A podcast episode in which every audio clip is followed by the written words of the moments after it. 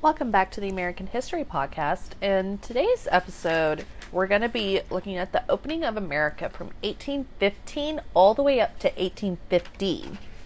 So, starting off with after the War of 1812, our national market economy is going to develop unprecedentedly. So, as the United States is entering this new period of unprecedented economic expansion, the economy starts to become varied enough to grow without relying entirely on international trade. So, before the war, if European countries suddenly stopped purchasing American commodities like tobacco and timber, then our domestic economy faltered. Since so many Americans remained very rural and primarily self sufficient, they couldn't absorb any increase in goods produced by American manufacturers. But the War of 1812 marks an important turning point in the creation and expansion of a domestic market. First, the embargo and then the war itself stimulated manufacturing, especially in textiles. So, the war also bottled up capital, like investment capital, in Europe. And when peace was restored, that capital then flowed into the United States to take advantage of new investment opportunities. And finally, the war experience led the federal government to adopt policies designed to spur on economic expansion. So, after war with Britain, leadership passes to a new generation of the Republic. These are going to be younger men like Henry Clay, John C. Calhoun, John Quincy Adams. Each of them are very ardent, eager nationalists that want to use federal power to promote development. And increasingly dominant within the Republican Party, they advocate the new nationalism, a set of economic policies designed to help all regions prosper and bind the country more tightly together. Even James Madison sees the need for increased federal activity given the problems the government experienced during the war. The National Bank had closed its doors in 1811 when its charter expired, and the result was financial chaos. With Madison's approval, Congress in 1816 charters the Second Bank of the United States for a period of 20 years. Madison also agrees to a mildly protective tariff to aid young American industries by raising the price of competing foreign goods. Finally, Madison supported federal aid for internal improvements such as roads, canals, and bridges, since the war had demonstrated how cumbersome it was to move troops or supplies over land. So, the most important spur to American economic development after 1815 was the growing cotton trade. By the end of the 18th century, southern planters had discovered that short fiber cotton would grow in the lower part of the South.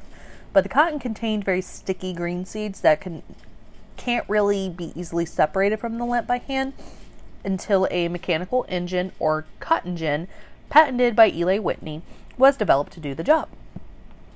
So, with a slave now able to clean 50 pounds of cotton a day compared with only one pound by hand, and with prices high on the world market, cotton production in the lower South soared.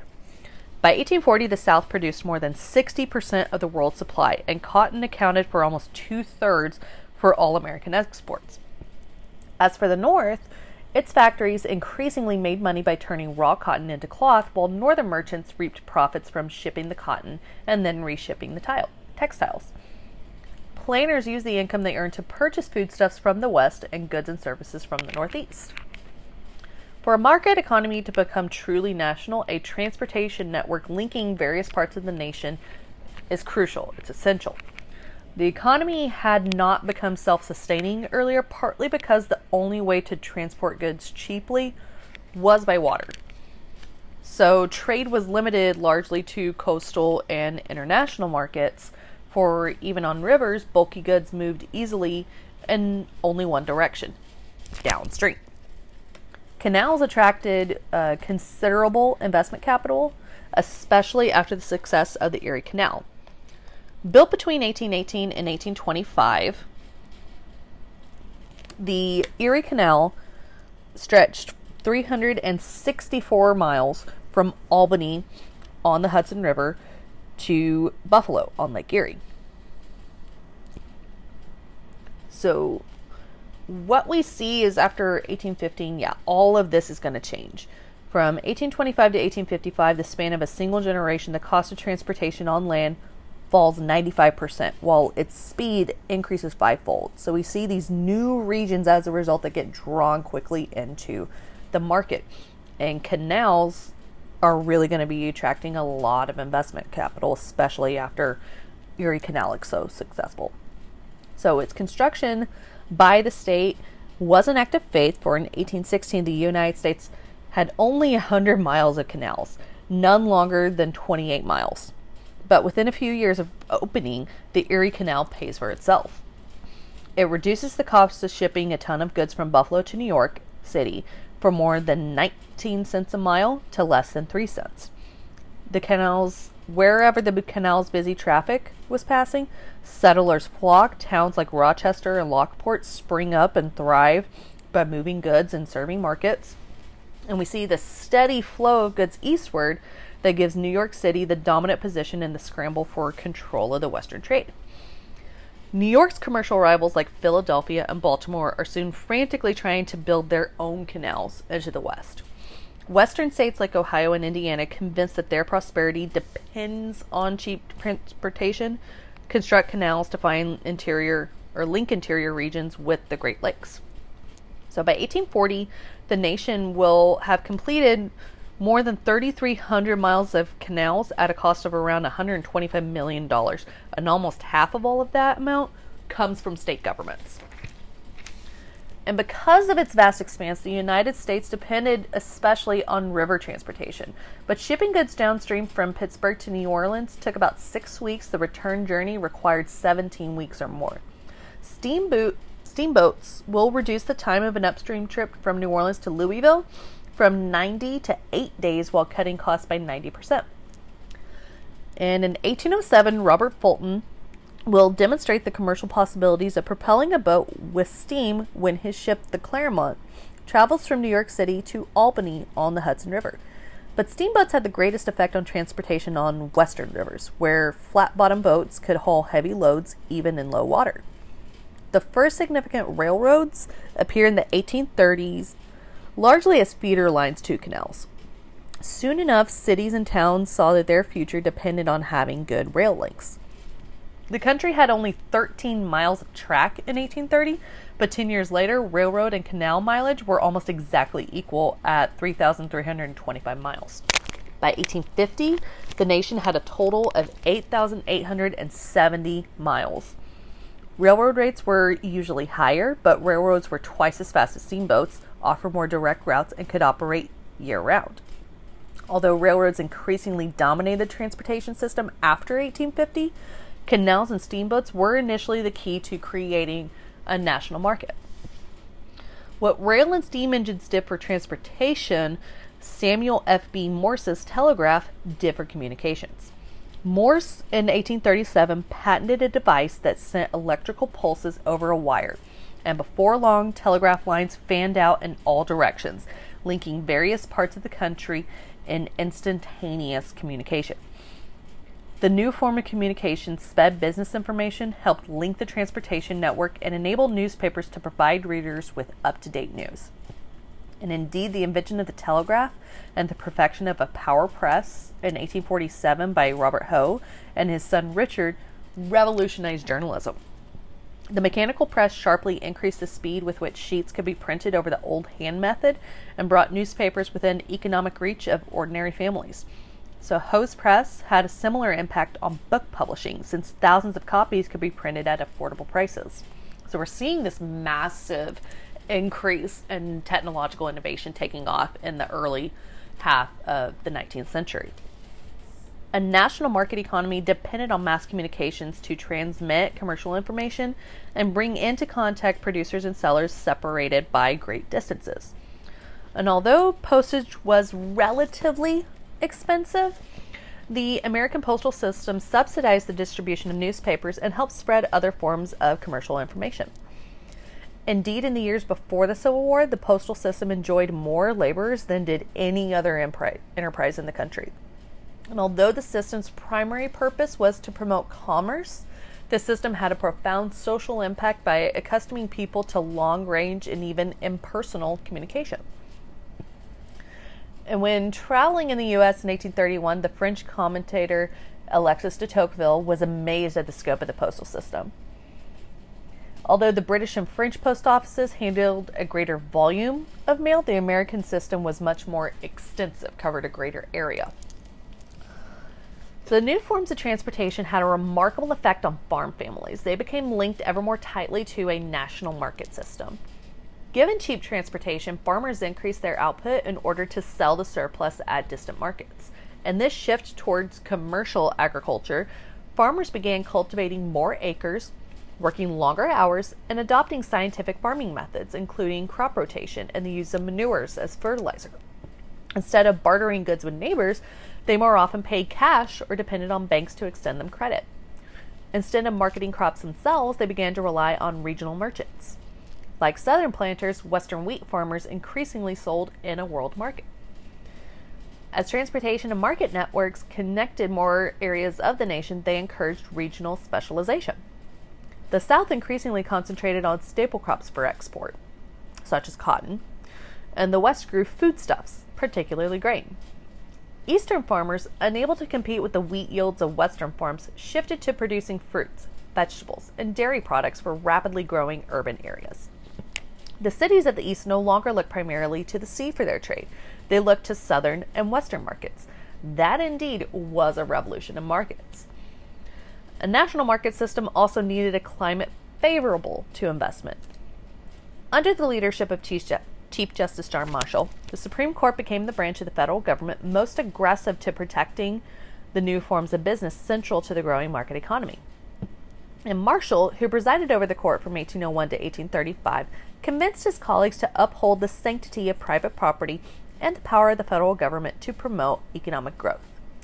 In the case of McCulloch versus Maryland in 1819, the court upheld the constitutionality of the Second Bank of the United States. Just as Alexander Hamilton had argued in the debate over the First National Bank, Marshall emphasized that the Constitution gave Congress the power to make all necessary and proper laws to carry out its delegated powers.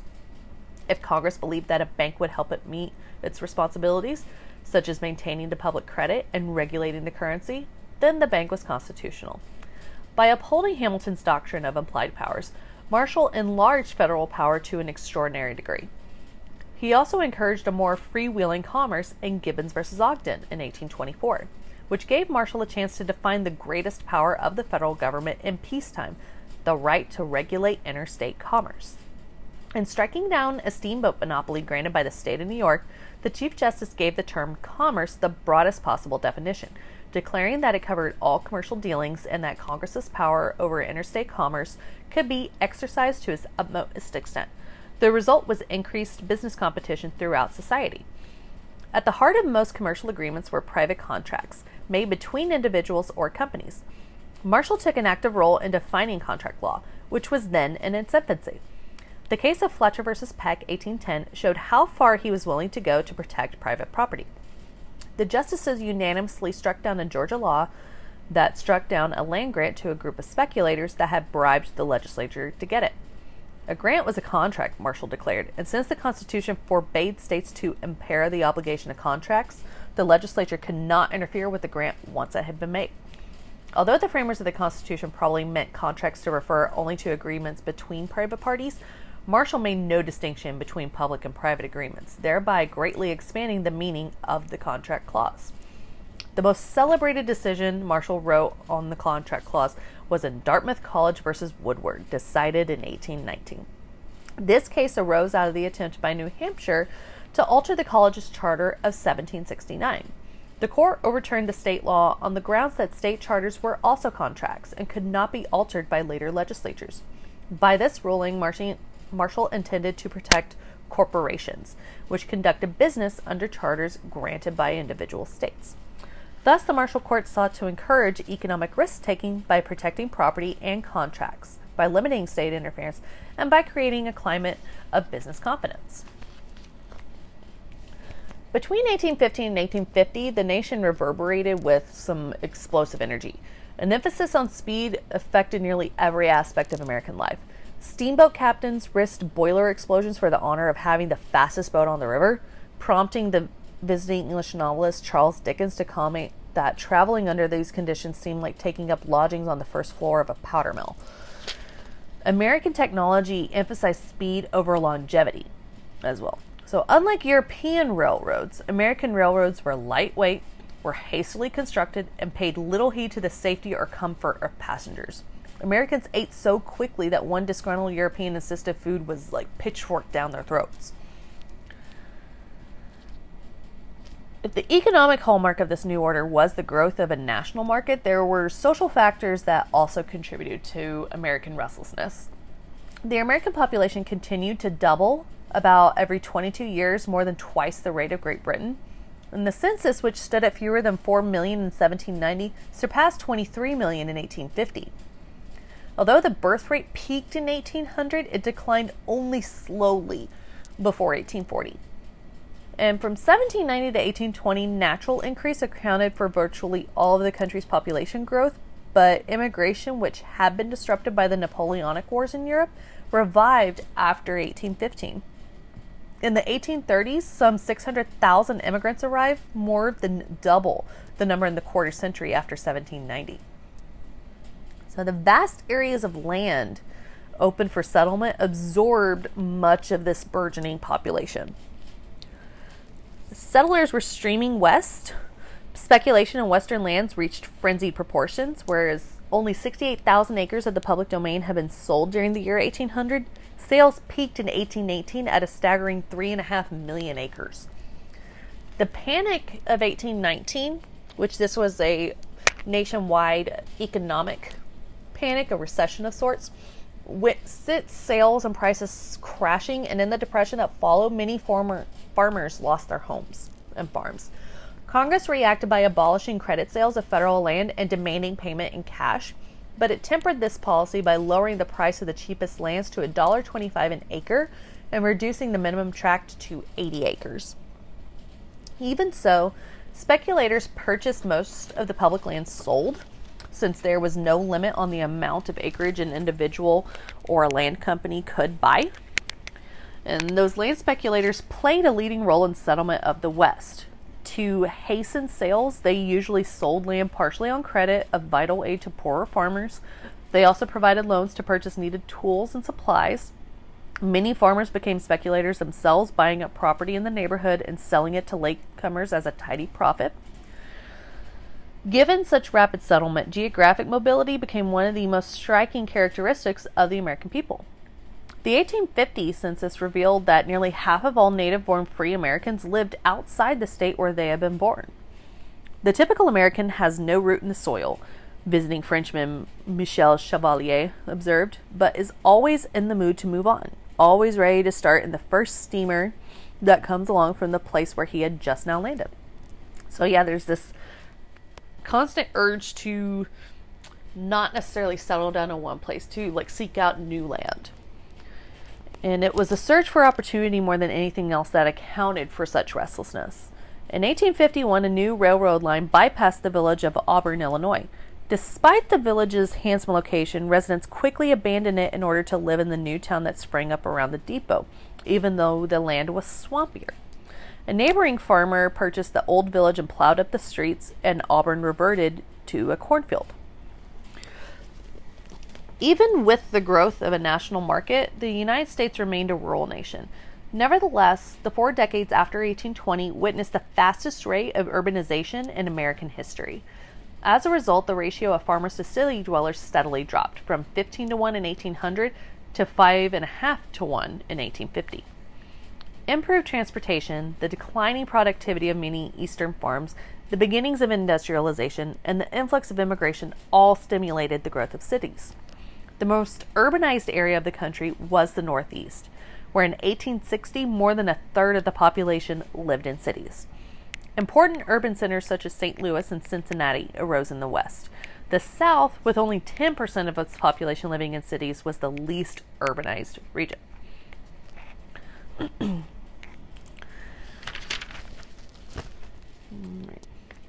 so, bef- Before 1815, manufacturing had been done in homes or shops by skilled artisans. As master craft workers, they imparted the knowledge of their trades to apprentices and journeymen.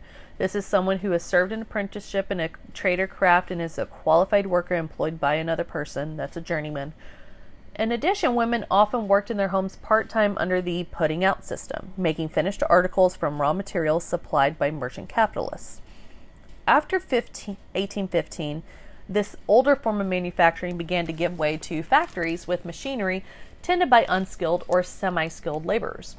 From England came many of the earliest technological innovations, but Americans improved on the British machines. From 1790 to 1860, the United States patent offices granted more patents than England and France combined. The first machines required highly skilled workers both to build and repair them. Eli Whitney had a better idea. Having won a contract to produce 10,000 rifles for the government, he developed machinery that would mass produce parts that were interchangeable from rifle to rifle. Such parts had to be manufactured to rigid specifications, but once the process was perfected, these parts allowed a worker to assemble a rifle quickly with only a few tools. Simeon North applied the same principle to the production of clocks, and Chauncey Jerome followed North's example and soon surpassed him. The factory system originated in the Northeast where capital, water power, and transportation facilities were available. As in England, the production of cloth was the first manufacturing process to use the new technology on a large scale. Eventually, all the processes of manufacturing fabrics were brought together in a single location, and machines did virtually all the work. In 1820, a group of wealthy Boston merchants known as the Boston Associates set up operations at Lowell, Massachusetts, which soon became the nation's most famous center of textile manufacturing. Its founders intended to avoid the misery that surrounded English factories by combining paternalism with high profits. And paternalism, this is an attitude or policy of treating individuals or groups in a fatherly manner by providing for their needs without granting them rights or responsibilities. So instead of relying primarily on child labor or a permanent working class, the Lowell Mills employed daughters of New England uh, farm families. Female workers lived in company boarding houses under the watchful eye of a matron. To its many visitors, Lowell presented an impressive sight with huge factories and well kept houses. Female workers were encouraged to attend lectures and use the library. They even published their own magazine, the Lowell Offering. The reality of factory life, however, involves strict work rules and long hours of tedious, repetitive work. At Lowell, for example, Workers could be fined for lateness or misconduct, such as talking on the job, and the women's morals in the boarding houses were strictly guarded. Work typically began at 7 a.m. earlier in the summer, continued until 7 at night, six days a week. With only 30 minutes for the noon meal, many workers had to run to the boarding house and back to avoid being late.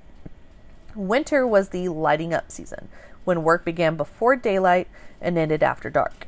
The only light after sunset came from a whale oil lamps that filled the long rooms with smoke. Although the labor was hard, the female operators earned from $2.40 to $3.20 a week, wages considered good by the standards of the time. Domestic servants and seamstresses were paid less than a dollar a week. The average mill girl was between 16 and 30 years old. Most were not working to support their families back home on the farm, Instead, they wanted to accumulate some money for perhaps the first time in their lives and sample some of life's pleasures. The majority stayed no more than five years before getting married. the sense of sisterhood that united women in the boarding houses made it easier for farm daughters to adjust to the stress and regimen the factory imposed on them. As competition in the textile industry intensified, factory managers tried to raise productivity. In the mid 1830s, the mills began to increase the workloads and speed up the machinery. Even these changes failed to maintain previous profits, and on several occasions, factories cut wages. The ever quickening pace of work finally provoked resistance among the women in the mills. Several times in the 1830s, wage cuts sparked strikes in which a minority of workers walked out. In the 1840s, workers' protests focused on the demand for a 10 hour day. As the mills expanded, a smaller proportion of the workers lived in company boarding houses and more re- regulations were relaxed. But the greatest change was a shift in the workforce from native born females to Irish immigrants, including men and children. The Irish, who made up only 8% of the Lowell workforce by 1845, amounted to almost half by 1860. Desperately poor and eager for any work, they did not view their situation as temporary. Wages continue to decline, and we see a permanent working class taking shape. So, Lowell was a city built on water power. Early settlers had used the power of the Merrimack River to run mills, but never on the scale of the textile factories. So, as the market spread, Americans came to link progress with the fullest use of the environment's natural resources. By 1836, Lowell had seven canals, with a supporting network of locks and dams to govern the Merrimack's flow and distribute water to the city's 26 mills. As more and more mills were built at both Lowell and other sites, the Boston Associates erected dams at several points along the river to store water and divert it into power canals for factories. At Lawrence, they constructed the largest dam in the world at the time, a 32 foot high granite structure that spanned 1,600 feet across the river. But even dammed, the Merrimack's waters proved insufficient. So the Associates gained control of over 100 square miles of New Hampshire lakes that fed the river system. Damming these lakes provided a regular flow of water, especially in the drier summer months. By regulating the river's waters, the Associates made the Merrimack Valley the nation's greatest industrial center in the first half of the 19th century. But not all who lived there benefited. By raising water levels, the dams flooded farmlands, blocked the transportation of logs downstream for the timber industry, damaged mills upstream by reducing the current. These dams also devastated the fish population by preventing upstream spawning but while factories routinely dumped their waste into the river to be carried downstream, eventually contaminating water supplies, epidemics of typhoid, cholera, and dysentery increased, so that by mid century, Lowell had a reputation as being a particularly unhealthy city. The creation of an industrial labor force that was accustomed to working in factories did not occur easily. Previously, artisans had worked within the home, apprentices were considered part of the family, and masters were responsible not only for teaching their apprentice a trade, but also for providing them some education and for supervising their moral behavior. Journeymen knew that if they perfected their skill, they could become respected master artisans with their own shops. And skilled artisans worked not by the clock, but at a steady pace, rather in bursts of intense labor alternating with greater leisure. It's kind of like, you know, when the creative genius bug strikes you, have to seize it, but eventually that will kind of wane, right? But the factory changed that. Factory goods were not so finished or elegant as those done by hand. Pride and artisanship gave way to rates of productivity. At the same time, workers were required to discard old habits because industrialism demanded a worker who was sober, sober dependable, self disciplined. Absenteeism, lateness, and drunkenness hurt productivity and disrupted the regular factory routine. Thus, industrialization not only produced a fundamental change in the way work was organized, but also transformed the very nature of work. With the loss of personal freedom also came the loss of standing in the community. The master apprentice relationship gave way to factory's sharp separation of workers from management. Few workers rose through the ranks to supervisory positions, and even fewer could set up their own business, as many artisans dreamed of, even well paid workers since their decline in status. In this newly emerging economic order, workers sometimes organized to protect their rights and traditional ways of life. Craft workers, such as carpenters, printers, and tailors, formed unions, and in 1834, individual unions came together in the National Trades Union. Union leaders argued that labor was degraded in America. Workers endured long hours, low pay, and low status. Unlike most Americans, social thinkers of the day, they accepted the idea of conflict between different classes. They did not believe that the interests of, of workers and employers could be reconciled and they blamed the plight of labor on monopolies, especially banking and paper money, and on machines and the factory system. If the union's rhetoric sounded radical, the solutions they proposed were moderate. Reformers agitated for public education, abolition of imprisonment for debt, political action by workers, effective unions as the means to guarantee social equality and restore labor to its former honored position. Proclaiming the Republican virtues of freedom and equality, they attacked social privilege, denounced the lack of equal opportunity, and decried workers' loss of independence. The labor movement gathered some momentum in the decade before the Panic of 1837, but in the Depression that followed, labor strength collapsed. During hard times, few workers were willing to strike or engage in collective action, nor did skilled craft workers who spearheaded the union movement feel a particularly strong bond with semi skilled factory workers and unskilled laborers. More than a decade of agitation uh, did finally win the 10 hour day for some workers by the 1850s, and the courts also recognized workers' rights to strike, but these gains had little immediate impact. Workers were united in resenting the industrial system and the loss of status, but they were divided by ethnic and racial antagonisms, gender, conflicting religious perspectives, occupational differences, party loyalties, and disagreements over tactics. For them, the factory and industrialism were not agents of opportunity, but reminders of their loss of independence and a measure of control over their lives. Some fought against the loss of independence in unusual ways. The waterfalls that served as a magnet for capitalists building mills also attracted their workers.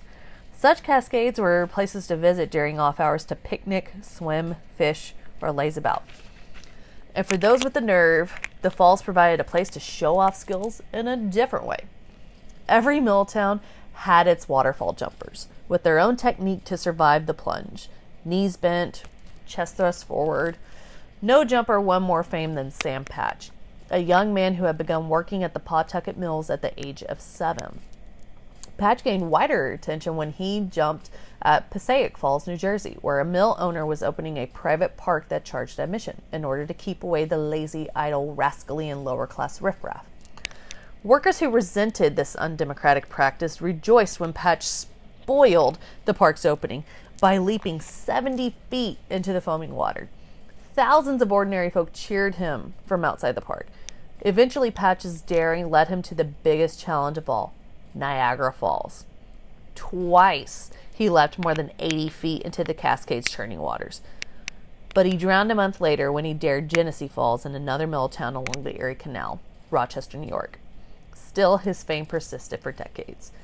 Leaping waterfalls was an art which I have knowledge of and courage to perform, he once declared defiantly. In a market economy where skilled arts were being replaced by machine labor, Sam Patch's acts were a defiant protest against the changing times. Found entertainment in variety of ways, right? Thousands of miles beyond Lowell's factory gates, a different class of Americans roamed who at first appeared unconnected to the bustle of urban markets. These were the legendary mountain men, who flourished from the mid 1820s through the mid 1840s. Traveling across the Great Plains, along upland streams, and over the passes of the Rockies, outdoorsmen such as Jim Bridger, Jedediah Smith, and James Walker wore buckskin hunting shirts, let their hair grow to their shoulders, and stuck pistols and tomahawks in their belts.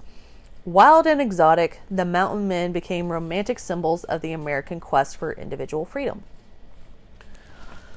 Yet these wanderers too were tied to the emerging market society.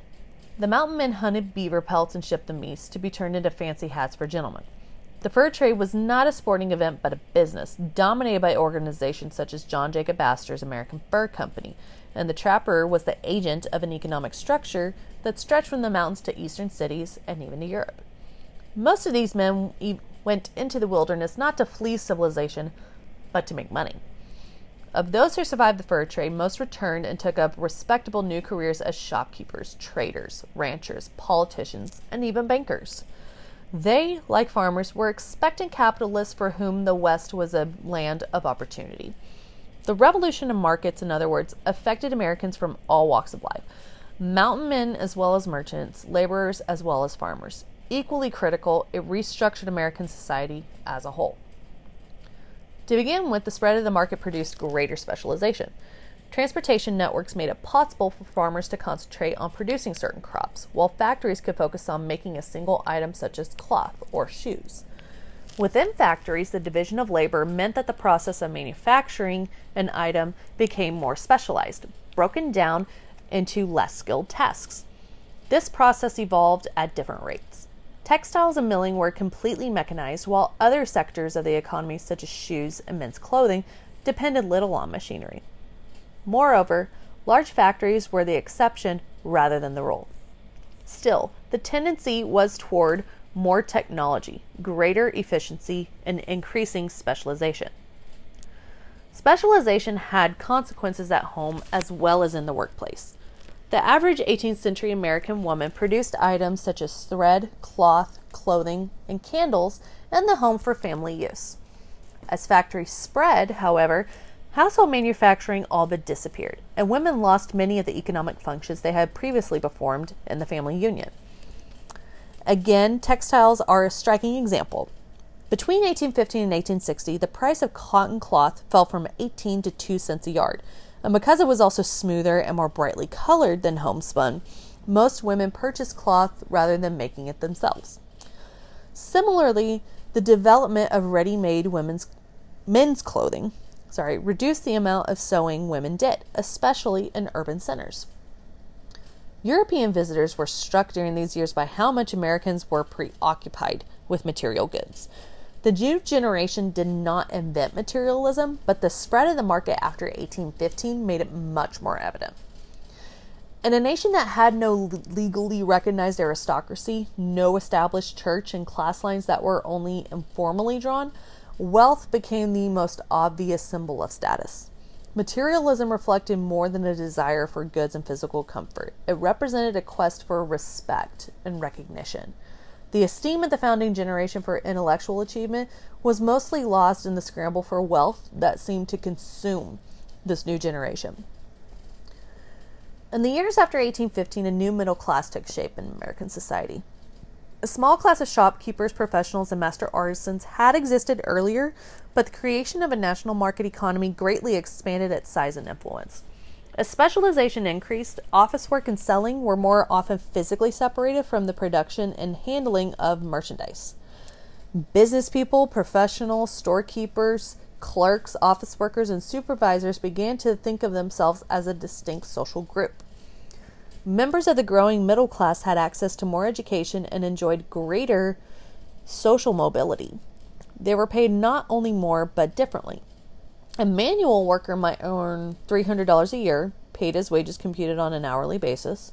Professionals received a yearly salary and might make 1,000 a year, $1,000 a year or more. Middle class neighborhoods, segregated along income and occupational lines, also began to develop in towns and cities. In larger cities, improved transportation enabled middle class residents to move to surrounding suburbs and commute to work. Leisure also became segregated as separate working class and middle class social organizations and institutions emerged. As middle class Americans accumulated greater wealth, they were able to consume more. Thus, material goods became emblems of success and status, as clockmaker Chauncey Jerome sadly discovered when his business failed and his wealth vanished. Indeed, this materialistic ethos was most apparent in the middle class as they strove to set themselves apart from other groups in society. Furthermore, as American society became more specialized after 1815, greater extremes of wealth appeared. As the new markets created fortunes for the few, the factory system lowered the wages of workers by dividing labor into smaller, less skilled tasks. At the upper end of the social scale Wealth was most highly concentrated in large eastern cities and in the cotton kingdom of the South. Still, throughout the nation, the tendency was for the rich to get richer and own a larger share of the community's total wealth. By 1860, 5% of American families owned more than 50% of the nation's wealth. In villages where the market revolution had not penetrated, wealth tended to be less concentrated. In a market society, the rich were able to build up their assets because those with capital were in a position to increase it dramatically by taking advantage of new investment opportunities. Although a few men, such as Cornelius Vanderbilt and John Jacob Astor, vaulted from the bottom ranks of society to the top, most of the nation's richest individuals came from wealthy families. The existence of great fortunes is not necessarily inconsistent with the idea of social mobility or property accumulation. Although the gap between the rich and the poor widened after 1820, even the incomes of the most poor Americans rose because the total amount of wealth produced in America had become much larger. From about 1825 to 1860, the average per capita income almost doubled to $300. Voicing the popular belief, a New York judge proclaimed in this favored land of liberty, the road to advancement is open to all. Social mobility existed in these years, but not as much as contemporaries boasted. Most laborers, or more often their sons, did manage to move up the social ladder, but only a rung or two. Few unskilled workers rose higher than to a semi skilled occupation. Even the children of skilled workers normally did not escape the laboring classes to enter the middle class ranks of clerks, managers, or lawyers. For most workers, improved status came in the form of a savings account or home ownership, which gave them some security during economic downswings and in old age. It was no accident that Chauncey Jerome's clocks spread throughout the nation along with the market economy. The new methods of doing business involved a new and stricter sense of time. Factory life necessitated a more regimented schedule where work began at the sound of a bell, workers kept machines going at a constant pace, and the day was divided into hours and even minutes. Clocks began to invade private as well as public space. With mass production, ordinary families could now afford clocks, and even farmers became more sensitive to time as they were integrated into the market. As Americans watched their nation's frontiers expand and its market economy grow, many began to view history in terms of continuous improvement. The path of commerce, however, was not steadily upward. Rather, it advanced in a series of wrenching boom and bust cycles, accelerating growth followed by a crash and then depression. The country remained extraordinarily prosperous from 1815 until 1819, only to sink into a depression that lasted from 1819 to 1823. During the next cycle, the economy expanded slowly during the 1820s, followed by frenzied speculation in the 1830s. Then came the inevitable contraction in 1837, and the country suffered an even more severe depression from 1839 to 1843. The third cycle followed the same pattern gradual economic growth during the 1840s, frantic expansion in the 1850s, and a third depression which began in 1857 and lasted until the Civil War. In each of these panics, thousands of workers were thrown out of work. Overextended farmers lost their farms, and many businesses closed their doors. In such an environment, prosperity and personal success seemed all too fleeting. Because Americans believed the good times would not last, that the bubble would burst and another panic set in, their optimism was often tinged by insecurity and anxiety. They knew too many individuals like Chauncey Jerome who had been rich and then lost all their wealth in a downturn. The initial shock of this boom and bust psychology came with the Panic of 1819, the first major depression in the nation's history.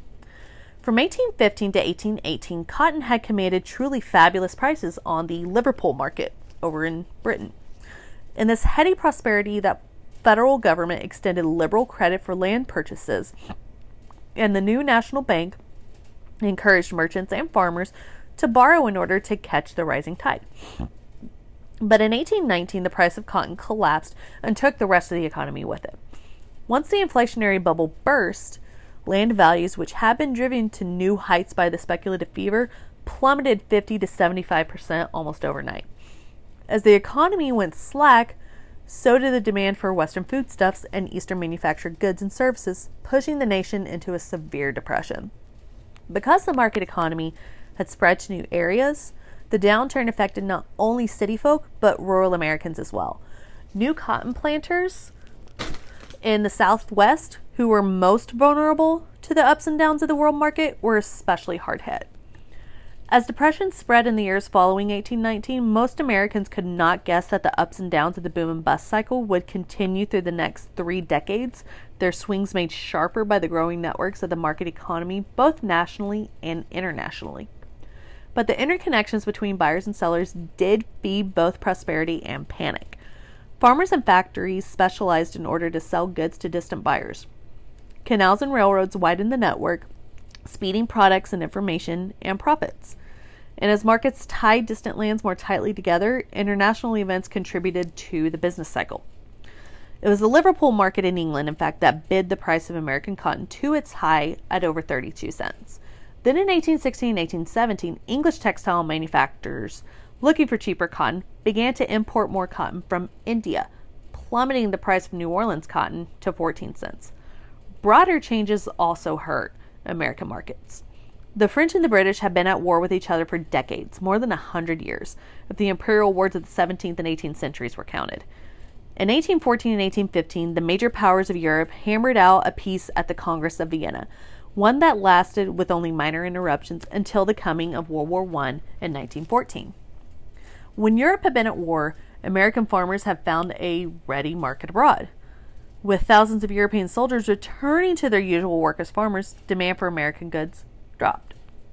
The stresses of the Panic of 1819 shook the political system at home, too.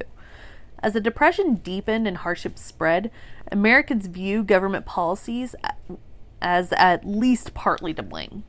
The post war nationalism, after all, had been based on the belief that government should stimulate economic development through a national bank and protective tariff by improving transportation and by opening up new lands.